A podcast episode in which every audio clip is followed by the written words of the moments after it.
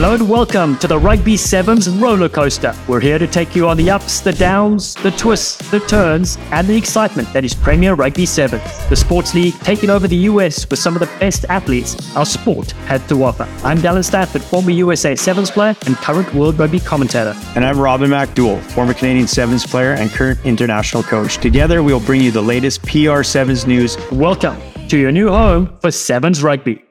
They were not sure they were getting the win. It took a moment for the bench to react. The Retrievers had 19 straight points, but a dagger by Odendaal, and that will be the final. A 22-19 ball comes out to the hands of Simon Atafa.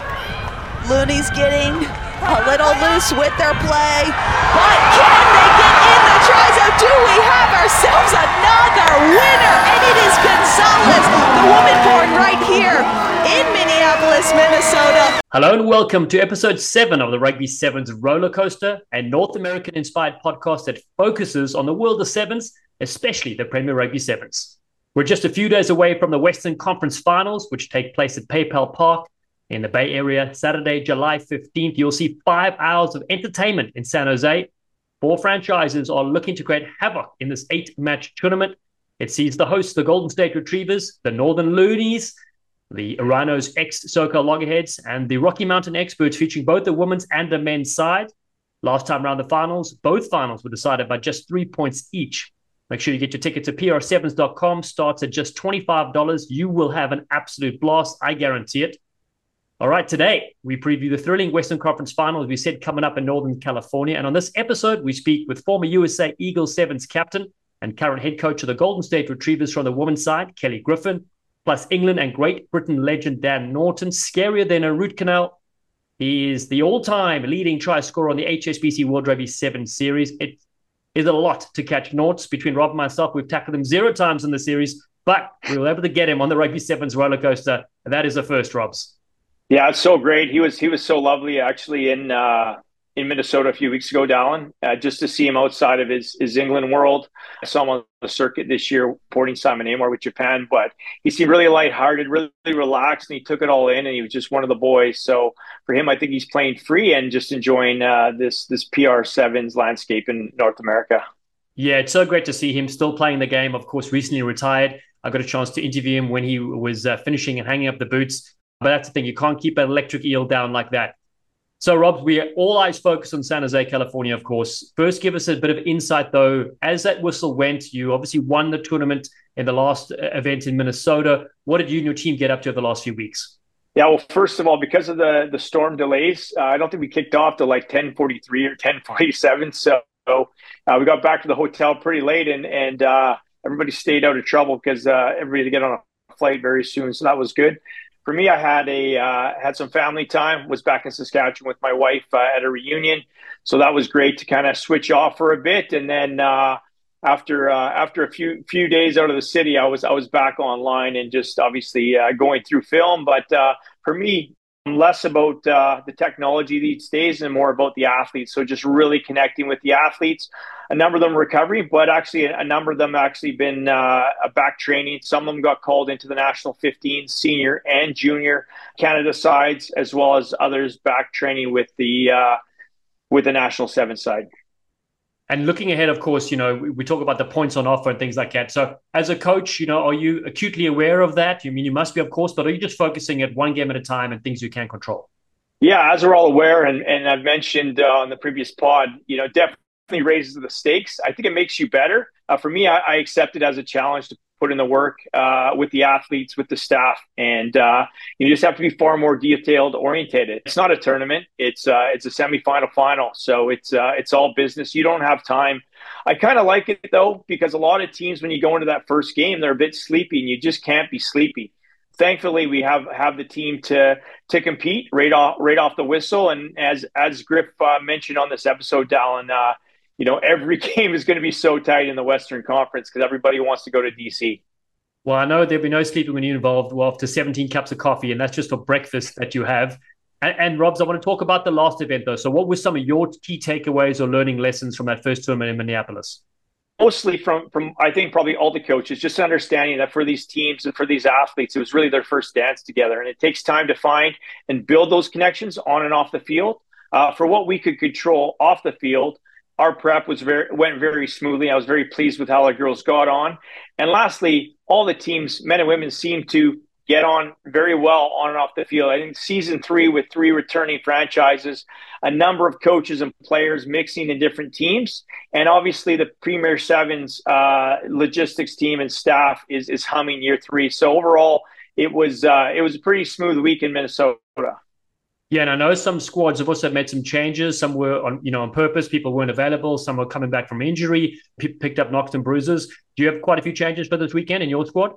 Yeah, actually, we, have, you know, Richie Walker head of scouting, so that's a lot of changes for the for the you know the week one winners. But uh, I was out of my control. Uh, unfortunately, we lost Tasia Thompson. She uh, she's a recipient of a, Alev Kelter backflip uh, uh, accidentally. Um, so she'll be out, but hopefully, uh, hopefully when we go through to the final, she'll return to our our squad. And and we have three, four other changes that again they've been called into the national team uh, based on their performance. So that's that's a great problem, and and uh, we get to welcome other players into the squad. But throughout, I think almost all the teams are for the women's side anyway. There's a number of the top global players that are coming back from Japan. So we have Tammy Ogunjimi. Welcoming the Brazilian flyer Bianca Silva.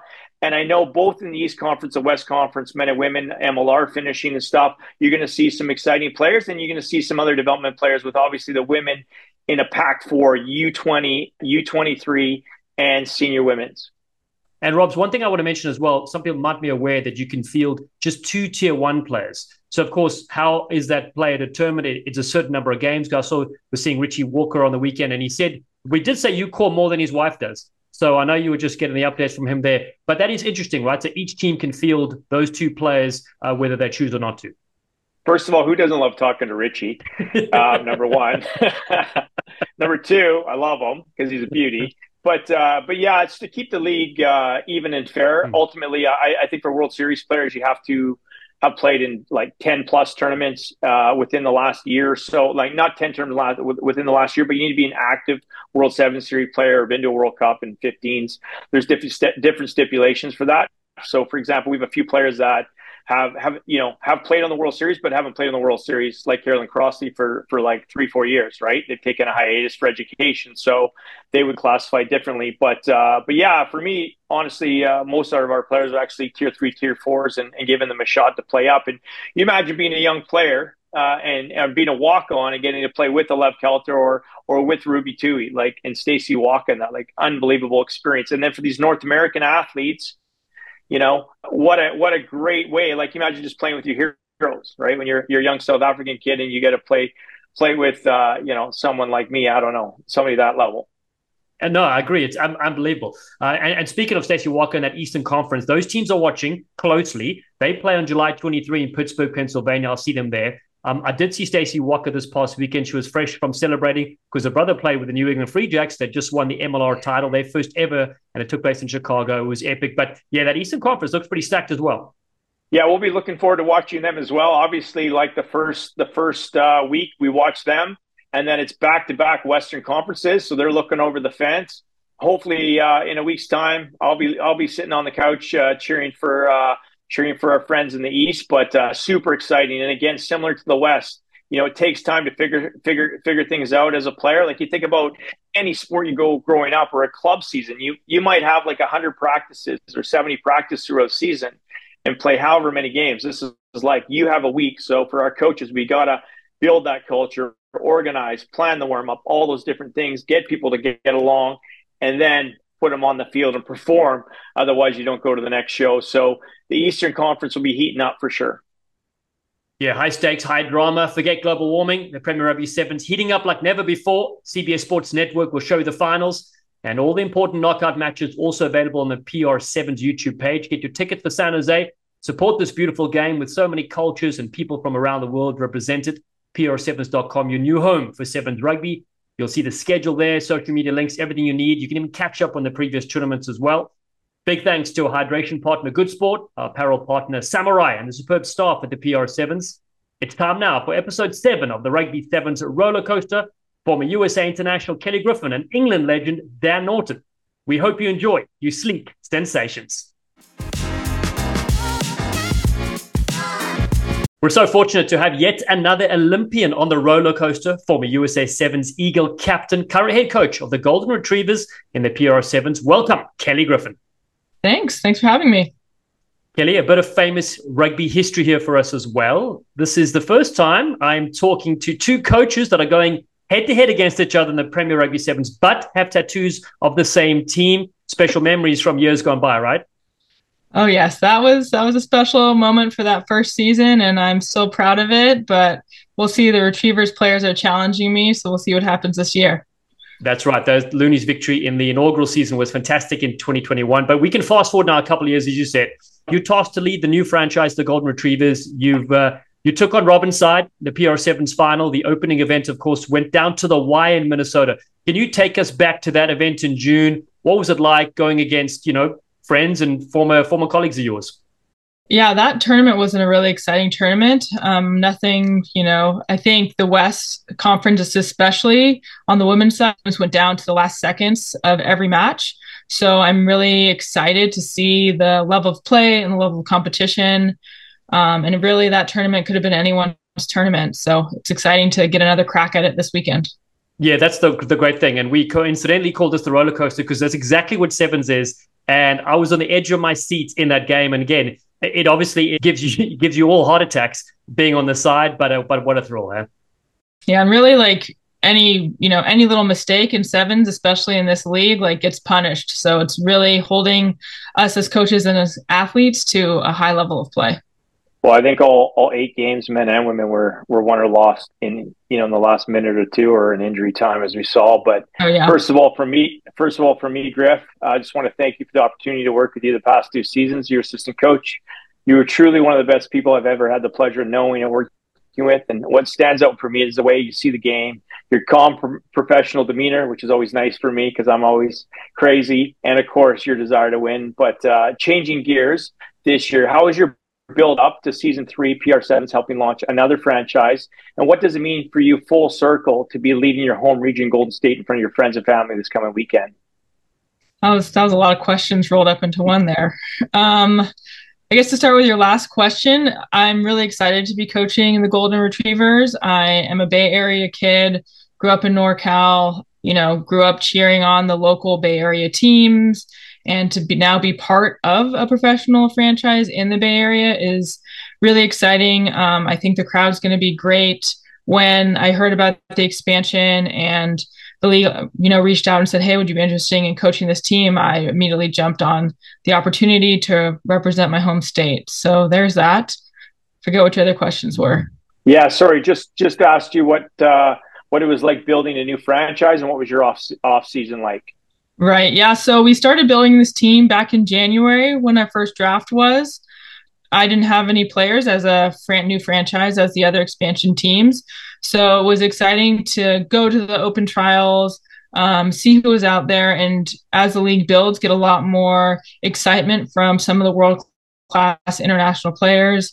Obviously, we've got Ruby Tui on our team, um, so it's great to have her leadership and just you know energy bringing it in and um, the other players we've got some local players from the bay area so they're bringing in their energy they're bringing in their fans and i think we've really set a good standard of what our team culture are and what our team values are and now from that foundation we can keep building yeah, Griffin, you talk about those international stars. I mean, how immense was Ruby Tui in that first tournament? You mentioned the leadership she brings to the side, but that must be cool because you also have a history as well. She mentioned, you know, you guys went head to head back in the day, so it's pretty pretty full circle there, also, isn't it? Yeah, uh, we joke that uh, Ruby Tui crushed my Olympic medaling dreams. Um, not really. They won that game fair and square. It was a great game. But yeah, we do have a long history playing against each other on the series. But with rugby, there's a lot of mutual respect um, and mutual friendship off the field. So it's really cool now to be working with her um, on the same side. And especially in the United States and in the women's game, we're all really on the same team of trying to build the sport, even though on the field we're trying to win. But in the bigger picture, it's all about building the sport going forward. Yeah, that was one of the big gets for Premier Rugby Sevens of getting Ruby here. Any other changes to your squad or any changes, you know, from what the fans have watched in that first tournament to now? Um, we got a, uh, an exciting pickup. We got Jaz Gray coming in for this tournament for a trade, or she was released. So we were able to pick her up to add some speed on our wing. Um, we have a couple other changes coming in from our extended roster. I'm excited to see what the rest of our roster can do and bring, um, and then go from there. And uh, Griff, what were some of your key takeaways from your team's performances in Minnesota, and which one of your retrievers really stood out for you, or one or two of them? Mm. I mean, rugby's you know ultimate team sport, right? Um, especially in sevens, you can't hide, so it'd be hard to pick out one. I think our takeaways as a team is when we play together, we talk about, you know, we're the retrievers, we're dogs. So when we play as a pack, when we're playing together and not as individuals, um, is when good things happen. And so we got to keep building on that pack mentality. I like all the puns thrown in there. We need to get you in the commentary booth to to get some one liners as well. Oh yeah, um, there's so many. The retrievers is a great. It's a great mascot. It's so so many things we can pull in and become part of our team identity. Exactly, it really is. Now we need to talk about the high stakes because this is what sevens is all about, particularly with the Premier Rugby Sevens is. All right, so this weekend at PayPal Park, we have only two teams that can advance to the Western Conference from the Western Conference to the championship in Washington D.C. Now I need to go over because the audience watching needs to be clearly aware of the points. So the current standings are: we have competition points for the Loonies; they have 13. Your side, the Retrievers, have six. The Rhinos, ex Loggerheads, have three, and the Experts have one. But what is amazing is the points now change for this weekend. The winner will get 19 points. So let's say the experts come out of nowhere and win the tournament. They could book their ticket to the championship, which is pretty amazing. Second place gets 11 points, followed by five for third and two points for fourth. So it really is anyone's game. Oh, how does this how, exactly? How does this play into your thinking and, and your selections, of course, coming into this tournament this weekend? Yeah, it's the way they have structured the point system. It makes it very exciting. It makes every game like must win basically. And for us, it's you can't get ahead of yourself, right? So first job is winning that first game and getting us into the final. Um, and then once we're in that final, then we see like, all right, who are we playing next? What's our next job? And just really staying focused on executing those little bits and trusting if we do those little bits right, that it will get us get us through. And yeah, just making sure we we had some messy mistakes, some poor decision making, some bunching, and we just gotta clean it all up. Well, at least they have a calm coach and a calm head in yourself because I would absolutely lose it down the sideline. I mean, probably like Robin does. well, I, I, certainly used to, but not as much these days. Now, your first matchup in the semifinal will be against the experts this Saturday with the home home ice advantage, as we say in Canada, going toe to toe with one of your former teammates and one of your best friends, Irene Gardner. How do you see that matchup, and and uh, what's your team's focus? Yeah, experts have a little bit of a home ice advantage too, since Irene is also a Bay Area um, person and still still lives here. So it'll be a really good match. Um, we didn't get to play them the way it's worked. We didn't get to play them in Minnesota, so it'll be a new challenge to see a new team. Um, they did come in fourth, but like I said, all those games were won on the last one. We won on the last one, so it could go really either way. So I'm excited to see what will happen. But with rugby sevens, you never know you never know. And Griff was going to say the fact that I've got two head coaches here in the women's division, I've got to shoot across to Robin here. Robin, your first game in San Jose is the Rhinos ex SoCal Loggerheads, the longest name in franchise history. But they uh, they have so many star players. In fact, this weekend I was out at the Perry Baker Flag Rugby X Charity Series, and they had five Olympians from Rhinos Rugby, two from the men and three from the women. We tried to match them. We obviously got Rhino like park cars. Can you preview your Loonies taking them on in the semifinal? Well, working with Griff last year, that was like a big goal of ours because they're ranked number one going into the last stop in, in Texas, and, and uh, uh, we were able to get the better side. But obviously, it's very much a different different team. Similar to Griff, you're going to get a vanilla answer. Like obviously, it's uh, just you know we got to control what we can control. But uh, yeah, we I'm confident that we have the game plan to to uh, to go through to the final, and uh, and not so much the game plan. I, I have a lot of confidence in the athletes mostly. So, but uh, but again, uh, I just I just hope I don't have to smoke a whole pack of cigarettes at 14 minutes like uh, like Minnesota. But uh, yeah, it's gonna be it's gonna be exciting. Well, we can't wait, Griff. We want to thank you for joining us as well. People are going to get their tickets starting at twenty five dollars each. It's going to be sensational. The finals on CBS Sports Network. We'll be tuning in from around the world. All the best with your golden retrievers, and of course, going against your friend Robin this weekend. He is a bit of a loony. Yeah, it fits him well. Shredded. Done. Thanks very much, Kelly. Wore the hat. I could. I just had to. Just had to throw it in there. Lots awesome. of respect from you too over here. No one has ever come close to his try scoring abilities in the game of sevens. It's rugby royalty, the Prince of Sevens, Olympic silver medalist, the brilliant Dan Norton. Norts, thanks for popping on the roller coaster, my friend. Thank you for having me. Now, listen, buddy, it is so great that you're playing in North America. You're joining the PR Sevens. You've played for the Loonies already in one tournament. Let's first start with the development of the game in North America. What are your thoughts on that? Yeah, like the again the the excitement about being involved with the PR Sevens was the fact that it was growing rugby in America. Obviously, playing there six, seven, eight times in Las Vegas, in uh, in LA as well, and stuff. So there's there's obviously a, amazing to see the growth of the game of sevens there. Obviously, I am the sevens player predominantly, play 15s, but to see the fact how much sevens is able to grow and with the audience, it's um it was something that I wanted to be involved with the PR sevens. Um, yeah, I enjoyed the first outing. Results didn't go as well as we would have liked, but um, yeah, the concept works really well, and yeah, looking to hopefully get back out there in uh, San Jose and get another get a win. Yeah, I want to say it's a real treat. The fact that PR7's got you to come over, amazing. Because you and I were chatting a little while back, and you're like, "Ah, oh, the hamstrings, they've gone, they've gone this long. I'm gonna, I'm gonna take it easy for a while." So it's so good to see you back out on the pitch. Yeah, no, it was. um I don't know if it's the right decision yet. I'll, I'll see you next weekend. if I can actually out some speed from my from the old legs, but uh, no, like again, it's being involved again in a team is pretty cool. And as you said, like the Loonies has got a male and a female team, and we I thought we gelled really well as a group, like on and off field. Um, and yeah, it was good, good fun running out there for the Loonies as well. Dan, it's been so nice to have you join Looney Nation. It's year three for me, but uh, to have somebody of your stature and, and representing Great Britain coming over and, and playing was class. What are your thoughts on the dramatic PR7s knockout format, similar to what you played in the Rugby World Cup Sevens at Cape Town last year? Yeah, definitely. Um, I think it works well as a concept for the, the, growth of the game of sevens in, in America, North America. I think it works well getting crowds in, making it a really nice entertainment factor rather than being solely about rugby for me as a player, obviously I haven't played in a year and only getting two games, I, I, didn't get myself into a position where I wanted to really perform, where I could perform, sorry. But I think, yeah, it adds a real nice element of having to perform from the first game. And again, we were off the pace in our first game, didn't get to the finals, but yeah, it's a nice opportunity for us again this weekend to uh, get a chance to try and get ourselves into that final and push on for potentially for Washington as well. Yeah, exactly. We can't wait to see that happen. Now, I want to touch on obviously your career, uh, a remarkable, sparkling one. You know, over 90 events in the series, Rugby World Cup Sevens, Commonwealth Games, Olympics, a record 358 tries in the series. I remember I got a chance to interview you at your last tournament in Vancouver at the Sevens. Very emotional, of course, your career had come come to a, a close. If you look back, you know what what kind of moments come to mind? What kind of moments stand out to you, Dan? I think um, the wins are always up there. I think they so winning my first tournament in London 2009 so probably pre half the kids who are watching this before their births. Um, winning that in uh, my kind of my first year third tournament like getting on in, in, the final and scoring a try to take it next time was pretty pretty amazing to look back on having my family and friends there.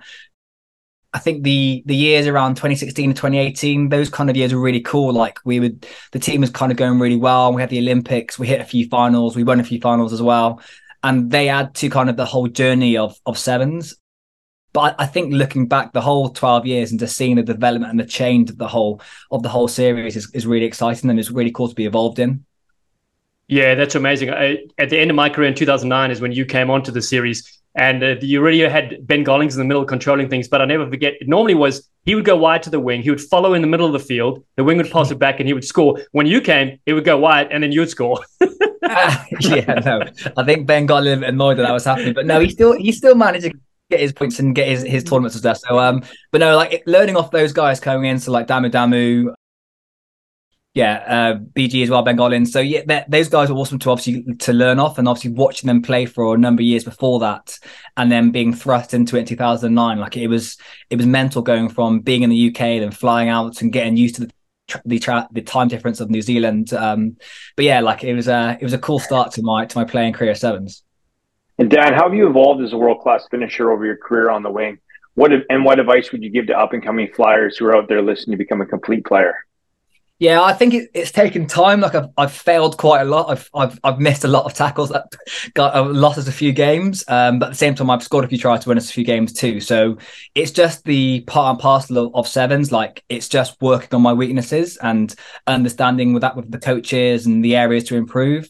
But then it's also not forgetting your strengths. And for me, it's running fast and getting excited about those strengths. And rather than understanding and taking more time of the weaknesses. Like your strengths are pretty unique and exciting. So like a Perry Baker, he's had to improve a lot of his other skills as well, which aren't which he hasn't learned when he was growing up. But I think for him, he's got such a natural ability of actually just beating people. If you can hone those skills and you can work really hard and get excited by utilizing them in the game, then I think it's quite an exciting prospect. And again, amazing for everybody watching as well.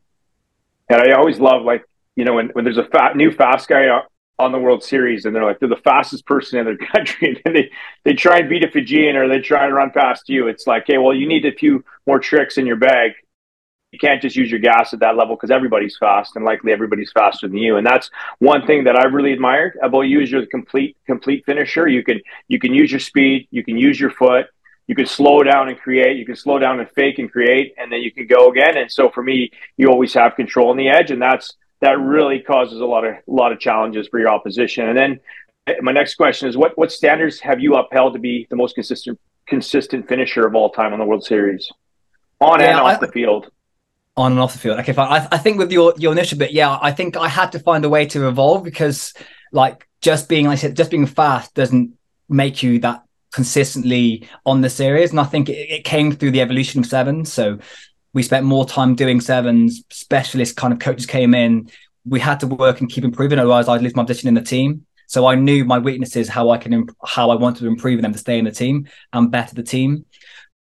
And yeah, I, I think it's the stuff on the field has been just individual work on. So end the sessions, uh, side of training, like spending more time like honing my skills and really utilizing that time and really being because like sometimes you can throw the ball around on the side of the pitch and you don't really always get the the same outcome. It's actually having deliberate practice and also having good teammates. So I had for me, I had Tom Bowen, obviously the the other winger in the team, and we used to compete really well and and push each other really hard. And that, that was obviously a good thing for me because it replicated playing on the World Series. So those things really pushed me.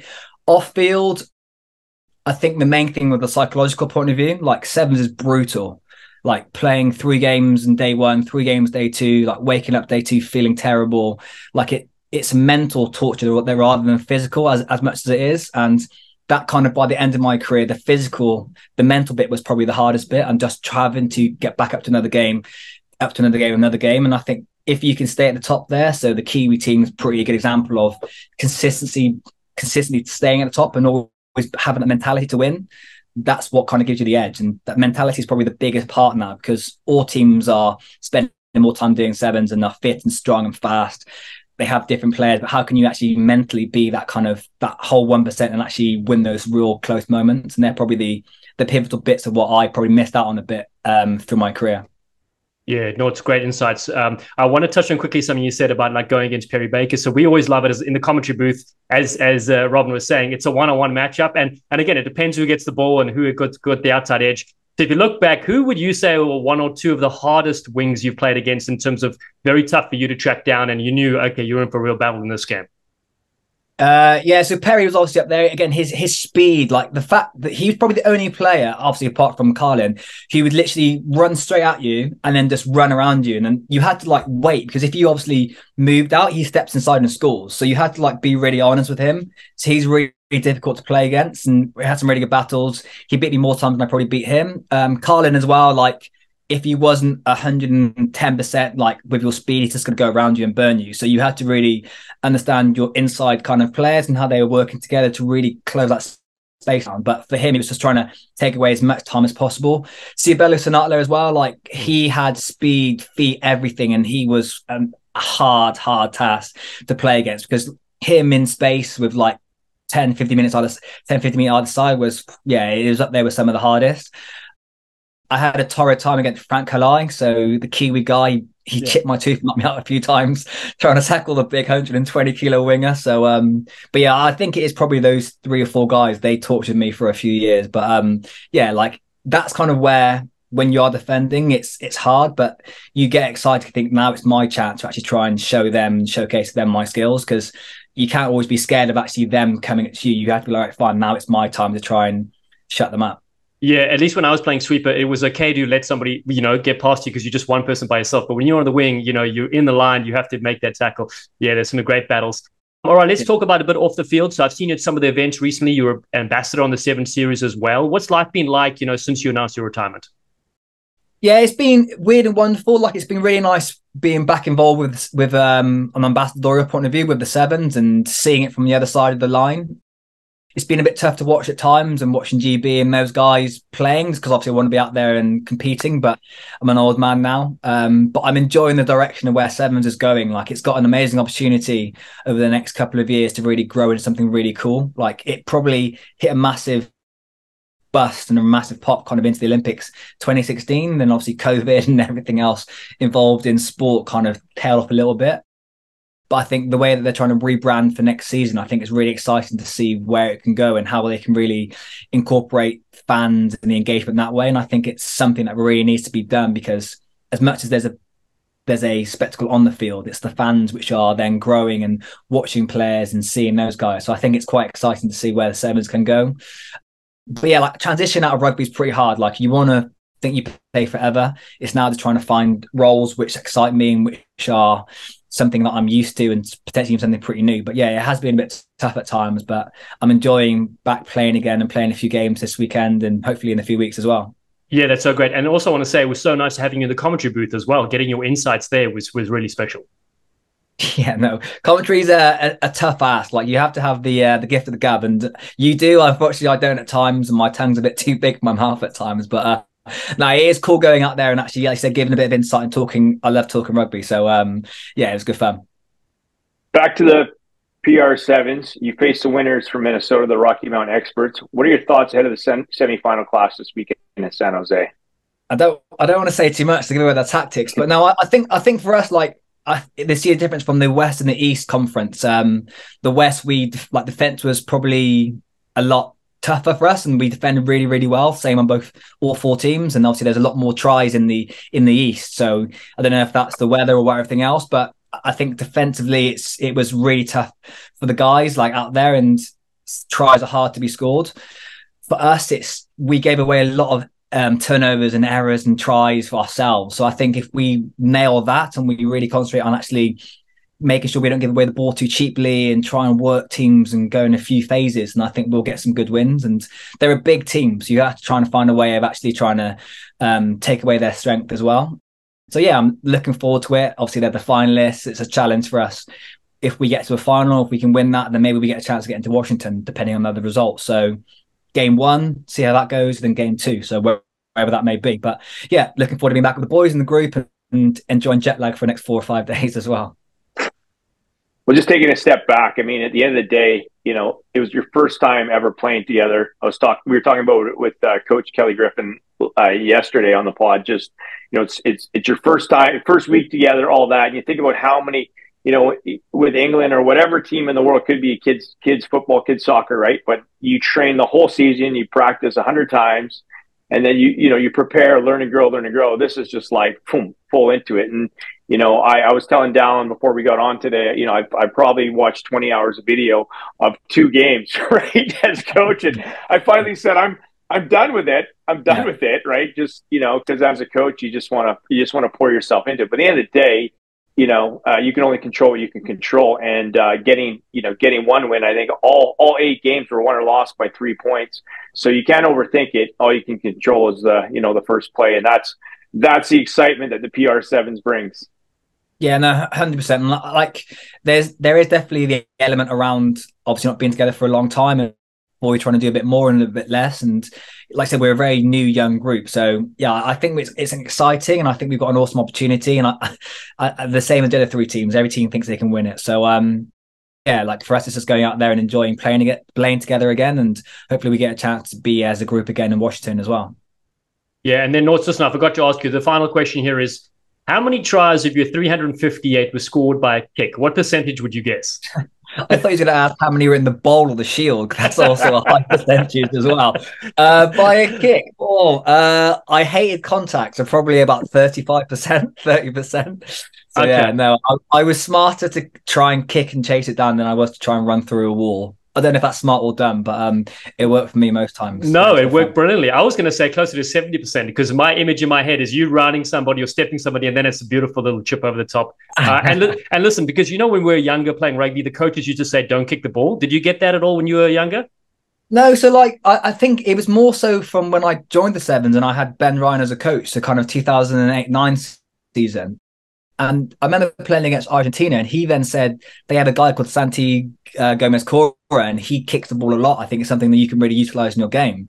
So he was the one who kind of, kind of gave me the opportunity and kind of a skill I kind of softly worked on. And out of fear, it worked more times than not. So, um, yes, shout out to Ben, obviously, for giving me that kind of insight and helping me on that path as well. Oh, that's awesome. And Santi is one of our good friends as well. So that's really cool. Listen, yeah, Nort, we want to, yeah, it was so good. We want to thank you so much for your time. All the best in this Western Conference final coming up. We can't wait to see you carve there. And then, if all goes well, in DC. So, no pressure. You need to win a couple of games this weekend. thank you, guys. Thank you very much. Nice to hope to see you over the weekend. Take care. Awesome. Thanks so much, Norts. Lovely stuff. Cheers, Dan the man. Cheers. Thanks for listening to the Rugby Sevens roller coaster. Visit pr7s.com to buy tickets to the five tournaments in 2023. Austin, Texas, June 17th. Minneapolis, Minnesota, June 24. San Jose, California, July 15th. Pittsburgh, Pennsylvania, July 23. And the PR Sevens Championship on August 6. Connect with us on social media PR Sevens and watch any of the previous tournaments on the Premier Rugby Sevens YouTube channel. See you next time. Your sleek sensations.